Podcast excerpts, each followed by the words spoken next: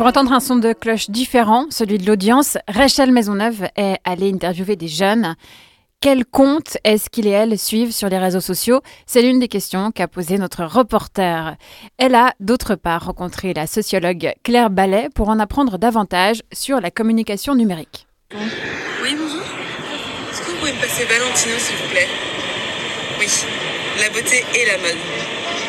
C'est très urgent. J'attends, merci. Euh, son nom de scène, c'est Lena Situation. Et elle, elle bosse beaucoup avec des marques de mode. Je m'appelle Claire Ballet, je suis sociologue, professeure euh, à l'Université de Genève et directrice de Media Lab, qui est l'Institut des sciences de la communication et des cultures numériques. Mes travaux de recherche euh, portent essentiellement sur la sociologie de la jeunesse et la sociologie des pratiques et cultures numériques. Donc je m'intéresse à qu'est-ce que les gens font avec euh, les réseaux sociaux, comment est-ce que ça s'imbrique dans d'autres pratiques sociales et culturelles, comment est-ce qu'ils organisent euh, leur vie sociale, sentimentale, relationnelle à travers euh, l'usage des réseaux sociaux, quel type de contenu culturel il et elle consomment? Il y a Le Grand JD, il est connu, je sais pas si vous le connaissez. Il fait des vidéos où il raconte sa vie un peu, mais c'est un ancien en mode c'est un ancien. Et sinon, il est pas suisse, mais il y a Crapule 2000. C'est un gars, il monte sur des toits, il fait du graffiti, c'est un électron libre. Il y a son pote euh, Crime Company qui habite à Genève et euh, c'est un peu pareil, genre, il fait du graphe et de la photo argentique. T'as quel âge? 14. Il faut savoir que toutes les tranches de la population n'ont pas du tout les mêmes usages d'Internet et des réseaux sociaux. Donc je m'intéresse aux significations sociales euh, des pratiques, donc euh, comment les gens intègrent en fait euh, ces contenus, que ce soit justement des discours d'influenceurs, d'influenceuses, à leur quotidien. Il n'y a, y a pas qu'ici, c'est un danseur. Et du coup, je le suis. Il y a bah, Nadia et Dakota aussi, c'est des danseurs. Enfin, c'est que c'est des danseurs influenceurs quoi. Ils montrent euh, des freestyles ou des concours qu'ils peuvent faire ou, ou des, des, ouais, des cours de danse qu'ils vont faire, etc. Ou juste euh, des moments de vie quoi. Qu'est-ce que ça t'apporte? Ben du divertissement déjà. Et c'est que bah, moi j'aime bien la danse, du coup j'aime bien voir. Voir leurs moves, etc. Et c'est qu'ils sont talentueux. C'est aussi euh, un certain soutien à apporter aux, danseurs de Suisse romande pour qu'ils puissent réussir, quoi, parce qu'ils le méritent vu qu'ils sont talentueux. C'est sûr qu'aujourd'hui, on parle d'une médiatisation profonde de toutes les sphères en fait de consommation culturelle et euh, d'entretien du lien social. Alors qu'est-ce que ça veut dire une médiatisation profonde? C'est-à-dire que tout ce qui va se passer en ligne, et notamment via les médias sociaux, les plateformes de réseaux sociaux, on considère pas qu'il y a une séparation entre ce qui va se passer en présentiel et ce qui va se passer dans des espaces médiatisés.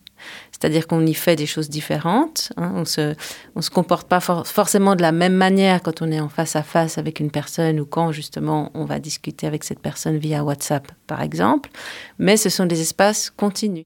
Euh, la carologie, c'est euh, une fille qui parle beaucoup de psychologie sur YouTube. En fait, elle a une vision de la vie que j'ai pas du tout. Et du coup, ça me permet de voir que c'est pas parce que moi je pense quelque chose que tout le monde pense pareil. Donc ça, ça permet de m'ouvrir l'esprit, de me dire, ok, il y a des gens qui existent, qui pensent complètement différemment, puis vivent bien avec cette pensée-là. Tout ce qu'elle dit sur le polyamour. Que je partage pas du tout et que je trouve ça super intéressant parce que tous ces arguments sont fondés et réfléchis et du coup ça m'aide à voir euh, leur, leur, point de vue à eux. Quoi. Alors effectivement, les réseaux sociaux, ils favorisent un peu un partage de l'intime. Et c'est pour ça que aussi c'est ça a du succès. C'est que en particulier chez les adolescents, chez les jeunes, mais pas que, on est souvent en quête euh, de, partage d'expériences intimes pour euh, ce qui, ce, qui, ce qui distingue aussi un peu euh, les médias sociaux en tant que médias des médias traditionnels, par exemple. Donc c'est vrai qu'il y a ce rapport de proximité avec l'influenceur ou l'influenceuse qui va vous parler euh, face caméra, les yeux justement dans la caméra qui s'adresse vraiment à vous. Il y a ce rapport de, de proximité, comme je disais, qui, qui est aussi euh, apprécié. C'est le sentiment d'authenticité, justement, qu'on partage une expérience commune. Euh, donc oui, on est sur des registres assez intimistes. par exemple, Jonan, j'aime bien. Il est, il est, bah, qu'est-ce qu'il fait? Il montre un petit peu sa vie.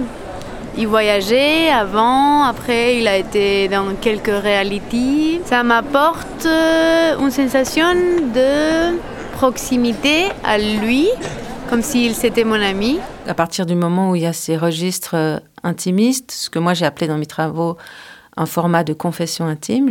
Donc c'est des espaces qui sont euh, des espaces de partage souvent aussi anonymes où on peut, on peut aborder des, des thématiques euh, qui sont peut-être délicates, où on a beaucoup de pudeur à aborder par exemple dans d'autres contextes. Et puis même entre, même entre amis, on observe effectivement qu'il y a beaucoup de choses qui sont plus faciles à partager à distance, justement par la médiatisation, qu'en face à face. Euh, oui, bah moi je suis des gens pas mal en France, en Belgique aussi. J'aime bien les gens pour leur personnalité. C'est des gens qui m'ont l'air sympathiques et c'est des personnes que j'ai l'impression qui font partie de mon quotidien, de ma vie. Je suis intéressée par ce qui se passe dans leur vie du coup aussi. Bah, j'aime bien Léna Situation, je trouve que c'est chou ce qu'elle fait ça me divertit. Donc si vous avez un influenceur euh, qui vous partage une expérience intime euh, d'un vécu, euh, voilà, je sais pas, de discrimination ou même de conflit conjugal, etc. Mais ce ne sont pas vos proches et vous ne savez pas. En fait, c'est ce qu'on appelle une audience imaginée ou imaginaire parce que vous ne voyez pas ce public auquel vous vous adressez. Donc du coup là on peut voir sur euh, le profil Instagram la Fripajo, c'est une influenceuse euh, genevoise qui est jeune et qui transforme des balles de basket en sac à main et elle en fait euh, bah, des produits pour la consommation quotidienne et voilà. Elle a 20 000 followers, presque 21. En fait on a tous Insta ici et en vrai de vrai ça nous apporte rien, juste on perd notre temps.